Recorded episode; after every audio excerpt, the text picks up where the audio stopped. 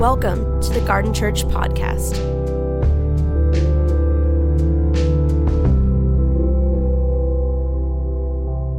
Yeah, wow. I, I said to uh, John on the way here from the hotel, I do hope that what happened the last time when I was here does not happen again because about two days after we had the conference, everything shut down.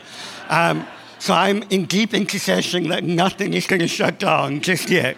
Um, it is such a joy to be with you. I am super excited about today, and I'm trusting that Jesus will help me communicate really well. Um, I just, before I do though, I do want to say a few things that um, I think is really important for you to know. This last year has been, as for many people, and I'll share a little bit about this in my own, uh, in, as I preach, it's been a really interesting year to say the least. Um, it's been super um, difficult for many of us. Um, but one of the things that I love about the garden, and I want you to, to recognize this, I want you to understand this, is that your impact goes way beyond what's happening in Long Beach. In fact, your impact is reaching the cold East Coast. Um, up north in Boston uh, because of our relationship with this church, because of um, our relationship with uh, Pastors Darren and, and Alex. Um, we've been really carried by love and support. If you don't know, Darren is one of the key voices into our local community and has preached for us and just incredible insight and wisdom. And I really want to honor what God is doing with you. I kind of feel like this church is in a a space and in a place for increase and greater influence than just this locality. Um, I love the sense of family that we're getting here. But I do want to say to you, Garden Church, there's a whole lot more. And uh, we're recipients of what you guys are doing here in community uh, by way of friendship and by way of um, us copying everything you do in Boston. I said, I've got, I've got my friend Jeshua down here. Jeshua one of the directors in our church and also the creative director for our ministry. I said, can take photos, take notes, because we're going to do everything copy, cut, paste in Boston. Um, so thank you. Thank you for being an amazing church that's blessing not only Long Beach, but um, the East Coast uh, and, and Boston in particular.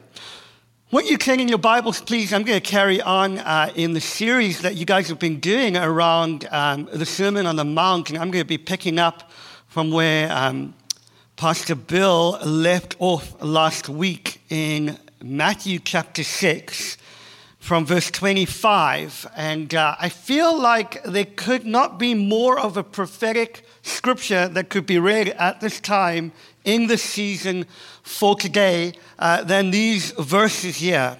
Verse 25 of Matthew 6. Therefore, I tell you, do not be anxious about your life, what you will eat or what you will drink, nor about your body or what you will put on.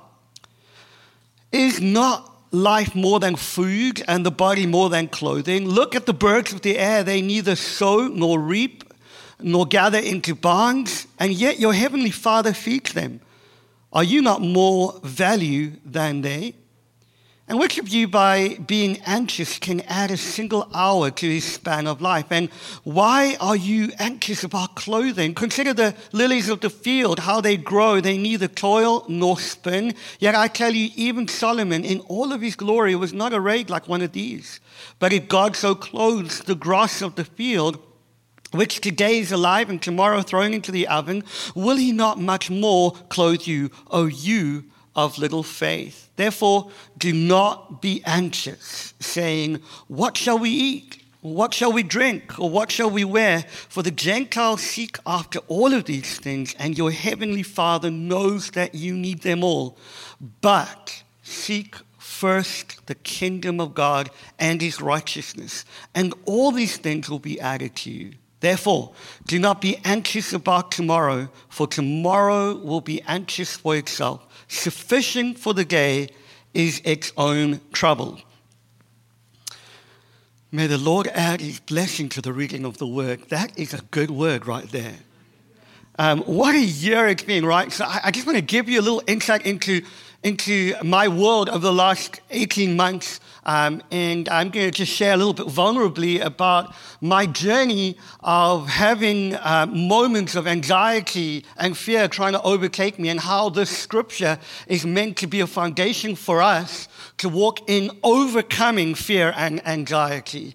I feel like very often we settle as the church for a um, level of anxiety and fear that we think is normal, but actually is contrary to the way of Jesus. This last year, two years, we moved. In fact, when we were here the last time um, in Long Beach as a family, we were getting ready to process visas. We were getting ready to move from South Africa to uh, the United States uh, to make Boston our home. Uh, and we were moving particularly to plant a church, which is incredible. We've seen God do some incredible things this year, incredible growth. And uh, as we moved, um, I think we moved May 2020. We moved to Boston, um, got settled. Um, it was uh, a day later when uh, the George Floyd protest kicked off. Now, if you know anything about me, my history is that I'm South African, uh, born and bred. If you haven't figured out the, the accent, is not Australian, it is South African. Um, just be very clear about that. I uh, grew up in South Africa the first half of my life under what was uh, a oppressive demonic regime called apartheid. Because of the color of my skin, I couldn't hang out with white people. I couldn't live in a white area. I wasn't afforded the education that um, white people were afforded. I could go on and on. It was a tricky, hard time to say the least. And in my childhood, I remember days when um, particularly in the 80s, there were significant riots that happened, and literally um, the police and um, government officials opening fire on schools. I was in one of those schools. I remember having to lay my face down as a kid under the desk while there were bullets going through the windows. It, eh, that was my upbringing. So we moved to Boston, the land of the free. And the next day that we get there, things are going crazy. Everything from my past suddenly kickstarted in my own head and heart, and I came under the anxiety and the fear that was dominant in the city. It was just absolutely crazy. Fast forward a few months later, my mum, uh, who'd been struggling with illness for a long time, suddenly uh, passed away. Um, just two days after Christmas, an incredibly difficult time. Um, my mom is, was, is an amazing woman, and so it was really tricky um, and really difficult. All the while, we're planting church. All the while, we're gathering community. We uh, started with maybe, I think, 10 of us uh, gathered together and seeing God begin to do something, sensing that God was on the move. I don't know if you know this, but often in the kingdom of God, we see this tension of what looks like two opposites great victory and great battle. And one of the things I've learned is not to try and resolve either one, but to try and hold tension in the context of my relationship with my good father. And so, a few, about a month later, I got a call from uh, my sister who's living in South Africa. All my family are still in South Africa, saying, uh, Dad has got septicemia, a blood uh, problem, blood poisoning. It doesn't look like he's going to make it through the night. So, this is about a month after my mum passed away. Um, I could not get to South Africa because of a jolly thing called COVID. Um, and I'm like, what am I going to do? How am I going to get there? I haven't had a time. I was kind of prepared for my mum passing away, but I was not prepared for my dad passing away. And it was incredibly difficult. The next three or four months saw um, numbers of phone calls back and forward saying, Dad's about to die. You need to talk to him. I won't go into all of the details. It was crazy, but praise God, he is alive and well. Every little part, yeah. Um, again, I don't have enough time to tell you literally what the miracle was uh, that even the doctors were saying this is unusual, because uh, doctors don't like to use the word miracle, do they, very often? This is unusual in our opinion. Um, all of the diagnoses that came with the septicemia was completely reversed, and my dad is well and fully functioning, which I'm grateful to Jesus for. But you can just imagine reading a scripture like this. Do not be anxious for anything in those moments is really difficult. Now, just to add a little bit more, to this story. Um, are you guys feeling sorry for me yet? Add a little bit more to the story. We're living in Boston.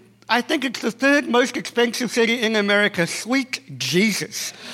The South African rand does not go very far in America, let alone Boston. And so we're thinking, Jesus, we need some big miracles. I, again, I won't go into all the details, but uh, we needed a big sum of money just to put our kids through school. And um, I'm like, Jesus, do not be anxious or afraid. Do not fear. Do not. I'm like, these verses are crazy. I mean, I, I, do you ever have that kind of honest conversation, dialogue with God, like, what on earth are you saying to me?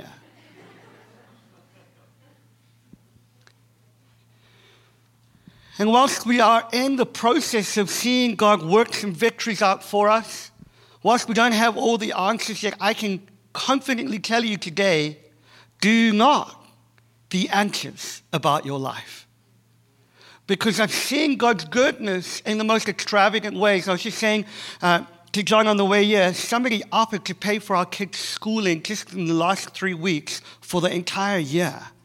I'm like, Jesus, yes. I've been freaking out about this for a long time. Do not be anxious or fearful for anything. You know, this verse follows on from the previous verses. Jesus says to them, therefore, it's because it's, it's, connected to the verse before. And the verse before talks about the God of mammon or the God of the universe.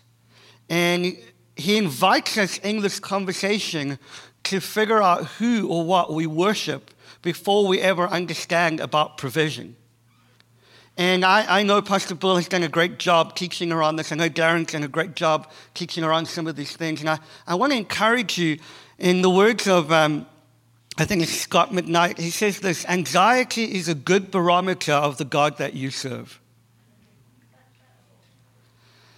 And, and I understand that anxiety is at an all time high in our society. I understand that there are chemical dynamics, there are physiological dynamics that impact our, our predisposition toward anxiety. I understand that circumstances are pressing in. I am trying to avoid the news at all costs at the moment uh, because every time I look again, there's something else happening. We've got, I've got friends who are stuck in Afghanistan at the moment. So uh, the, the dynamic of anxiety is at an all-time high. I don't know if you can feel that. If you can't, we need to pray for you some more because it's a real thing. It's real. But the way of the kingdom calls us to a place of expectation, a place of anticipation, and a place of hope that God has not brought us to where we are to leave us where we are. That God is at work in the world to change everything and redeem everything. That our best days are actually ahead of us, not behind us. And that He still is large and in charge of what's going on. He's not disconnected, He's not removed, but He is right in the mess with us. And when you understand something of this, you begin to realize that we're invited into a journey that actually is not about how hard we work at trying to be positive.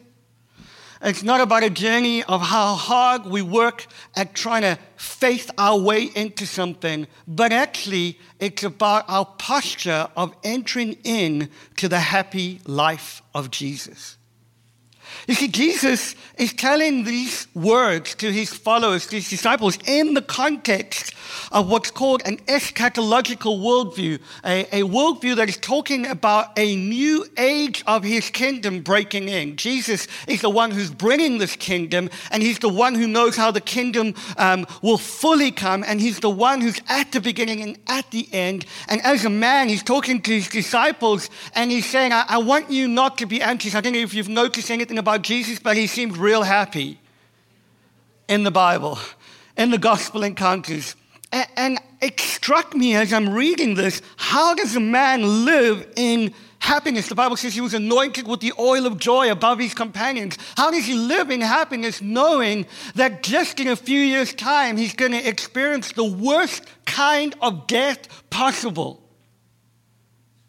that he's going to walk into the most difficult moment that the pressure will be so much that he will sweat blood in a garden called Gethsemane.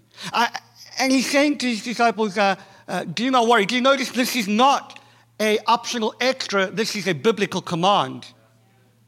Do not worry. Do not be anxious. And I remember thinking, how do you do that? How do you tell your disciples well, get on with it then. Don't worry. And you know that on the other end of this journey for you, it's going to look like pain, it's going to look like suffering. But there's something so beautiful about the life of Jesus, which we now get to enter into, is that he understands that the kingdom that he is bringing is not of this world, but it is for this world. He understands that not only is he to expect the future goodness of God, but he's to enjoy, he's to enjoy the goodness of God right here, right now. And he enters into this command to the disciples, expecting them to live in a place of worry free, anxiety free life. I want to suggest to you that Jesus never commands us something that he doesn't empower us to walk out.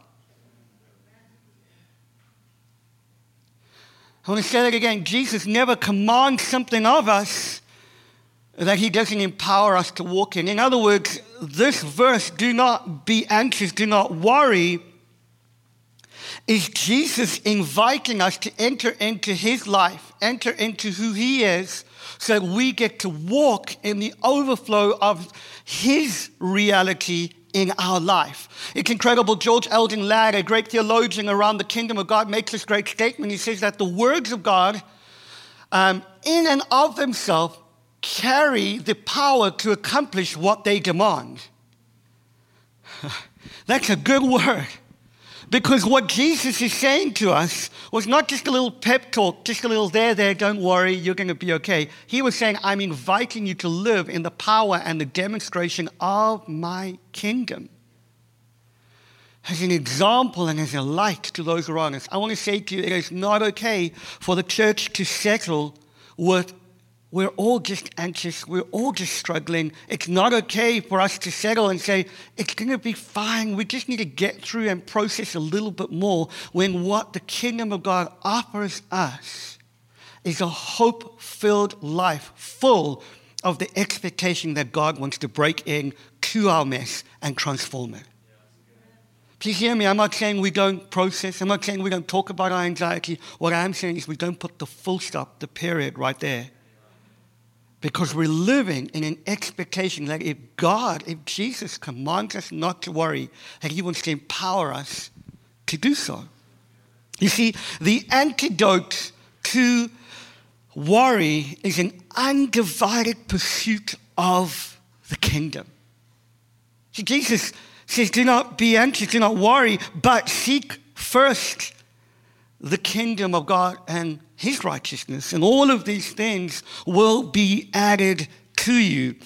I, I find it very interesting reading um, this particular text um, right now in America from when I used to read it when I was living in South Africa. I grew up in um, relative poverty uh, in terms of um, relative to American wealth and Western world wealth. Um, we had a lot of our needs we really had to believe God for. So, like, I grew up at times we would have to pray for food. It wasn't like we were hoping uh, that, you know, we could get a check in the mail. We literally just had to believe God. The way the system worked in South Africa was to suppress um, people. So, everything for us living under apartheid meant that we had to expect God to break in, and if He didn't, we'd be dead in the water effectively.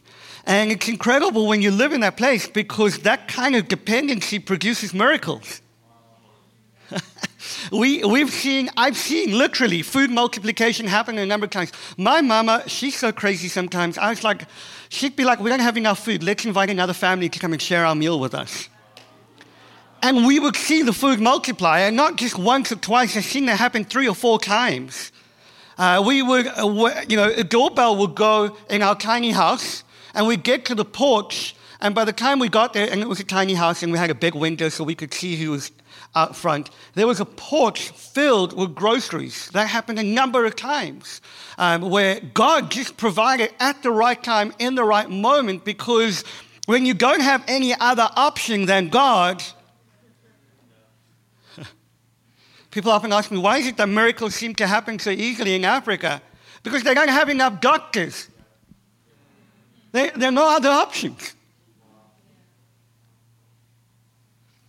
Yeah, when I read it in the West, it's crazy. I remember going to um, a, a uh, food store for the first time when I came to America. I mean, my word, the, the cereal aisle caused me anxiety. There were so many choices of every kind of flavor, every kind of whatever. You can see that I've made up for cereal right now. Very unhealthy. And the fear of, of choosing the wrong one. I was like, I, I need to get the right one just for me. It needs to be the right flavor. I mean, it, it was anxiety inducing in and of itself. And, and I wonder when we read this text if for the West, the problem isn't our dependency, but the abundance of choice that we now have. It's not, He's God going to give us clothes, it's whether He's going to give us the right kind of clothes. and the abundance of choice, actually, psychologists tell, tell us this, I chatting to a psychologist friend of mine, that and the difference between Western world context and developing world context on happiness levels um, all boils down to the fact that in the West there are so many choices that it's caused the complexity of emotion and anxiety has been birthed out of the options that we now have. In developing world context, you don't have options, and I've seen some of the happiest people living in a shack in the middle of nowhere. And I, I wonder if we've come under the curse of FOMO, fear of missing out that we live in a place of anxiety because we're afraid we're going to miss out on something. And the antidote to this is to seek first the kingdom of God. The word for warrior actually means a divided mind in the original language. It means a fragmented mind with too many um, runaway paths, if I could use that illustration. And I believe the Lord is inviting the Western bride again to make him the first option and the only option. I believe God's inviting you and me, He's inviting the church into a holy pursuit of seeking His kingdom first. Because when His kingdom is the only option, everything else fades. And it looks like cheap costume jewelry in comparison to the pursuit of who He is. See, the antidote is not to give you more choices. I find it fascinating that we celebrate freedom because we get to choose, but in the kingdom, uh, the antidote is not more choices. The antidote to worry is not more choices, more options. The antidote to worry is a single hearted pursuit of his kingdom, of his gracious rule and reign, and his righteousness. We must choose the way of the kingdom. And here's the thing about the kingdom of God our life is bookended by the death and the resurrection of Jesus and the soon coming return of Jesus. Our life is bookended by that. We live in the tension of what's called the now and the not yet. And the good news is because God is at work in the in this world because the kingdom, although it is not of this world, is for this world. God is at work at making all things new. I'm going to say that one more time so you get real happy. God is at work in your life, and everything that has come under the curse of worry and fear, everything that you're concerned about in the future, God is already there making things new on your behalf. That's the hope of the gospel. You see, the truth is this Christ died, Christ is risen, Christ is coming back again, and he will and he is making everything new. Yeah, I think that deserved a hand clap. Here's the thing I love what, uh, what the Bible calls us to.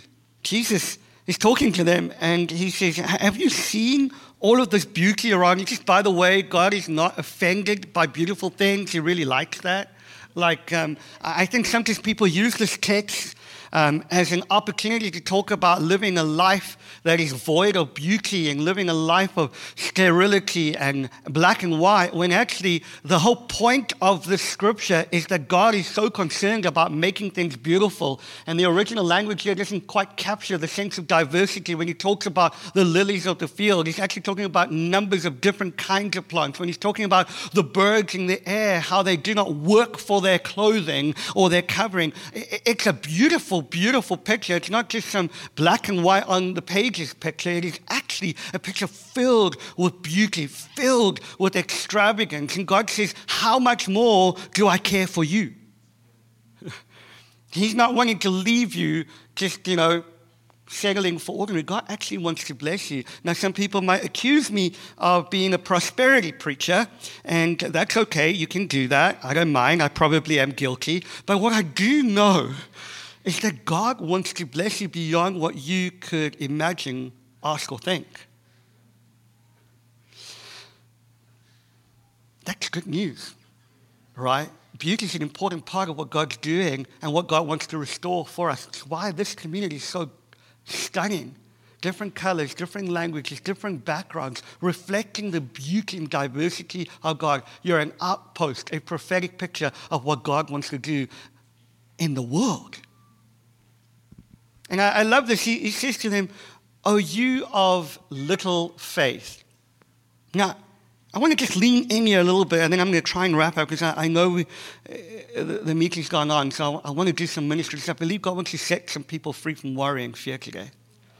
He says, Oh, you of little faith. When Jesus uses this term, it's actually quite interesting because he uses this term a number of other times, most often when his disciples are in a place of trouble or when they're not able to discern what he's actually doing. And I remember when Jesus says to the disciples in that storm, you remember the story? The gospel writers tell us so um, eloquently. The storm is raging against the boat. They are, the disciples are in the boat thinking, what on earth is going to happen? They run up to Jesus who's sleeping in the middle of a storm worry free life. And he, they said to him, Do you not care that we're about to drown?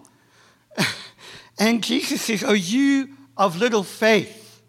And then he stills the storm, which is absolutely beautiful. And when Jesus says, Oh, you of little faith, what he's doing is not rebuking them, but he's responding to the question that they were asking earlier Do you not care. In this context, he's doing exactly the same. Do you see how everything's growing? Oh, you of little faith, if God is caring for everything, how much more will he care for you? The problem for many of us is we're still not convinced that God is good and that he's going to care for us even in the midst of difficulties. Guys, until we understand the extravagant, over the top, outrageous kindness of your heavenly Papa, we will never be able to live worry free because faith is never connected to my ability to believe. Faith is connected to the character of God's goodness. You see, the key to worry free life is not me trying to do some more self talk I was talking to a friend this weekend, he was talking about manifesting your destiny through declarations.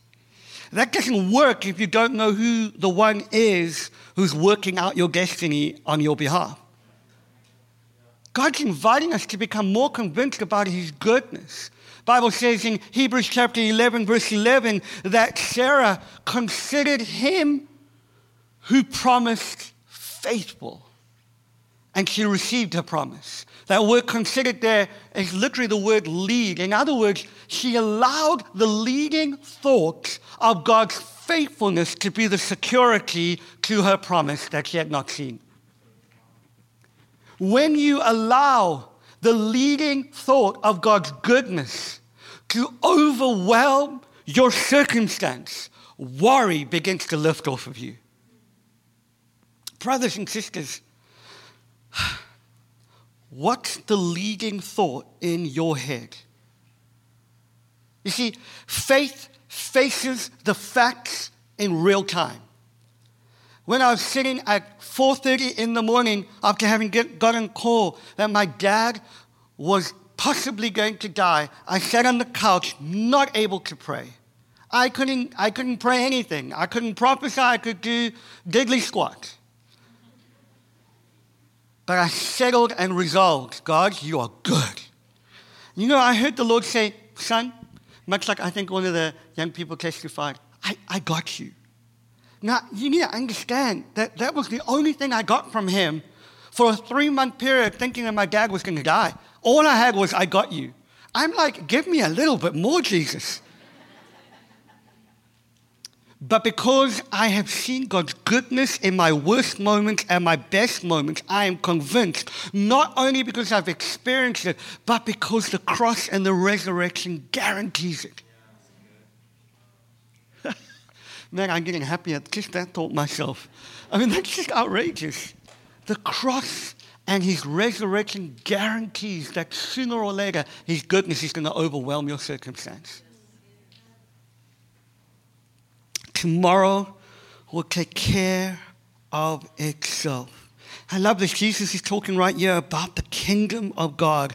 Because when you understand the dynamic of God's kingdom, that when He showed up, He inaugurated, He brought the kingdom. He said, This is what the kingdom looks like no sickness, no disease, provision, clarity, connectedness to a good father, understanding that God's not angry, but that He's kind and loving, that He's a good papa. He demonstrates the kingdom for us, and then He says to us when He goes to heaven, There's still some more coming.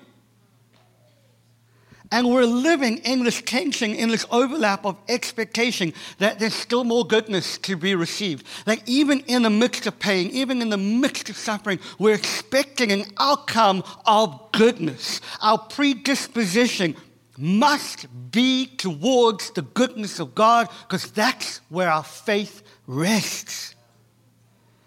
I love what Corrie ten Boom says, an amazing woman of God, she says, This worry does not empty tomorrow of its sorrow, it empties today of its power.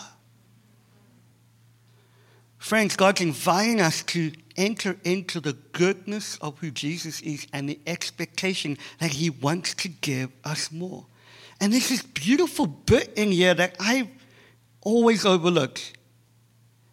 It says that we are to I want to get there quickly. Um, seek first the kingdom of God and his righteousness. Now, the thing about the righteousness of God, the thing about the whole story, the whole teaching around the Sermon on the Mount, the thing about everything we see in Scripture is we cannot do anything in and of ourselves to make these things happen. We can't work harder. We can't pray harder. We, I certainly don't fast enough to try and get a bit better at being a Christian. There, there is absolutely nothing we can do to get this right. The point of the Sermon on the Mount is to make it so impossible for you to live by that you have to access the right living of Jesus as the source of your now right living. That's what righteousness means.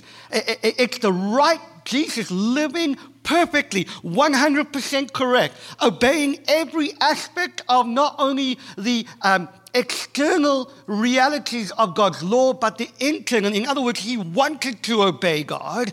And that right living, the Bible says, has been given as a gift called righteousness to us. And the way that we now live in the fulfillment of this is not by us trying to break a sweat, but it is by us resting in the finished work of Jesus and allowing his righteousness to work itself out in us. This is what the Apostle Peter writes in the context of one of the worst dictatorships ever, right in the context of one of the worst time in history ever. He says this, may grace and peace be multiplied to you in the knowledge of God and of Jesus our Lord, his divine power has granted to us all things that pertain to life and godliness through the knowledge of him who called us to his own glory and excellence, by which he has granted to us his precious and very great promises, so that through them, through what? Through his promises, through them you may become partakers of his divine nature Here's the thing about this verse it's an invitation not for us to try and mental gymnastics our way out of worry. It's an invitation to enter into the very life of Jesus so that he empowers us by his spirit to always see things through the lens of his kingdom that God is at work making all things new. You see, one thing I've learned in this last season is that worry really doesn't add much to your life, it only takes things away. But when you lean into Him, when you lean into the expectation of His goodness, it steadies you. And when you allow the leading thought of His goodness to guide your response to every circumstance, you start to see the miraculous of God break out.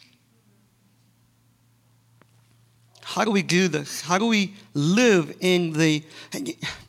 How many of you know that God's not just called you to be imitators of Jesus? He's called you to be a participator with Jesus' divine life and righteousness. It means that there is an infusing by the Holy Spirit for us to do these things. How, how, how do we live a life that is free from worry? Well, the Sermon on the Mount is a manifesto of the kingdom of God. The kingdom of God is not like anything we've seen on the earth. I'm so grateful that the kingdom of God is coming to Long Beach. It's coming to a school in Long Beach in, in Frank, called Franklin. I, I love what God's doing with the poor, the broken, the hurting, the rich, the, the different colors. The kingdom of God is looking a little bit like this making things new. It's a beautiful thing. If, if your understanding of God's kingdom doesn't move you to live in a way that is other than the political and financial systems of this world, you haven't understood the kingdom of God. The kingdom of God is his righteous rule and reign. And there's three things that we see Jesus tell us to do that comes directly from the result of changing the way you think. The Bible tells us that we're to repent we could change the way we think. That's not just abstaining from sin, it's completely changing the way we think about sin, about brokenness, about racial inequality, about the poor, about injustice, about the miraculous power of God breaking into those spaces. We have to change the way we think because God is at work.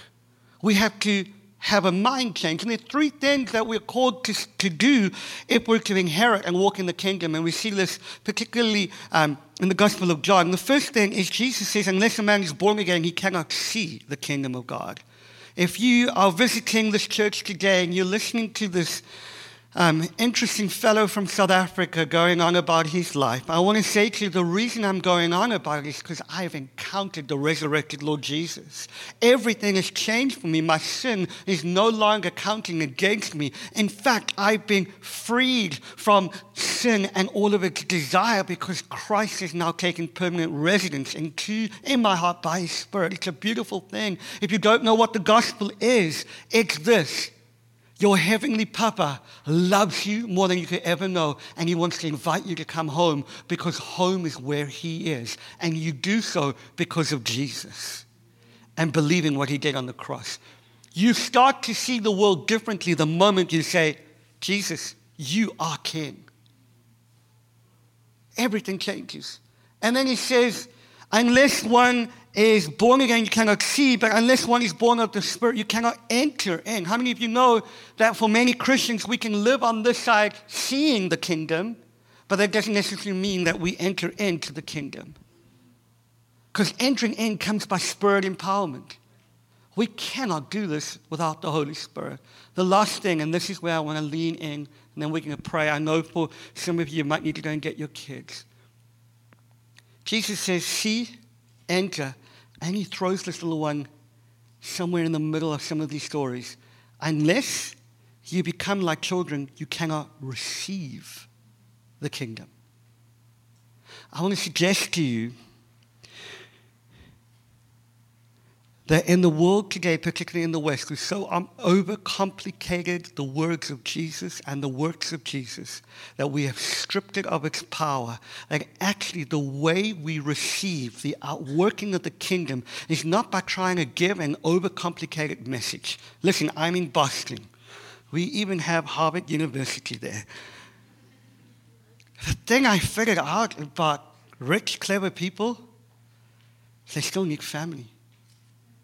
It's not difficult. The kingdom is not difficult. And I want to invite you to a childlike wonder again.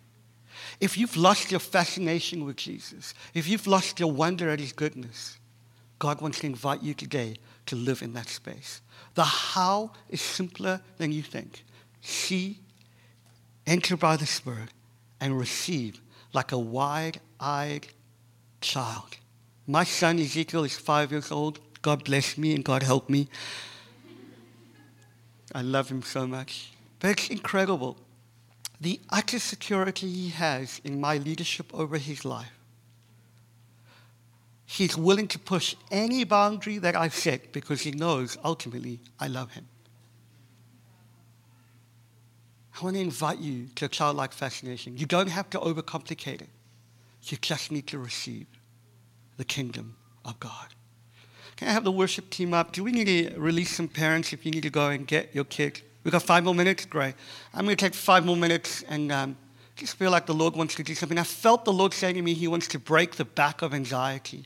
Now, I've seen a number of people get set free from medicated anxiety numbers of times. Um, I have I've seen a number of people get healed of fragmented personality disorders as God is broken in. I want to tell you, God heals all illnesses, including mental ones, mental health issues. I want to say this as I pray. Some of you are going to feel the Holy Spirit breaking in power. Please work with your doctor, with your practitioner, if you're on medication. I'm not inviting you to come off your medication. I'm inviting you to believe that God wants to do something radical in the midst of it and bring some healing. I do believe that medical miracles are miracles inspired by God, okay? You hear me? I'm just being pastorally kind here. But I believe that the kingdom of God wants to break in with power. And I believe God wants to break worry, He wants to break anxiety, He wants to break sleep disorders. I once spoke in a church where I prayed for someone to receive a breakthrough in their sleep, and they literally fell asleep in the meeting, and I had to carry her home. And she slept all the way through. That was the morning meeting, slept all the way through, completely got restored her sleep patterns. I believe God wants to restore sleep patterns. For some of you, God wants to restore businesses. Some of you are so worried about financial issues with your business, and you need a business miracle. I believe God wants to release some breakthroughs for businesses. I believe God wants to break the back of anxiety off of you. Now, throughout all of these moments that I've just had in the last two years, whilst I was staying resolute in God's goodness, there were moments where I had neurological failures, where I suddenly was overcome by anxiety and fear. And I've learned that in that moment, the issue is not me trying to self counsel myself out, but it's about worship. Because right at the beginning, God says you cannot serve two masters. You either love one or you hate the other. And I had to come right back to saying, no matter what happens, I'm here to love on you, Jesus.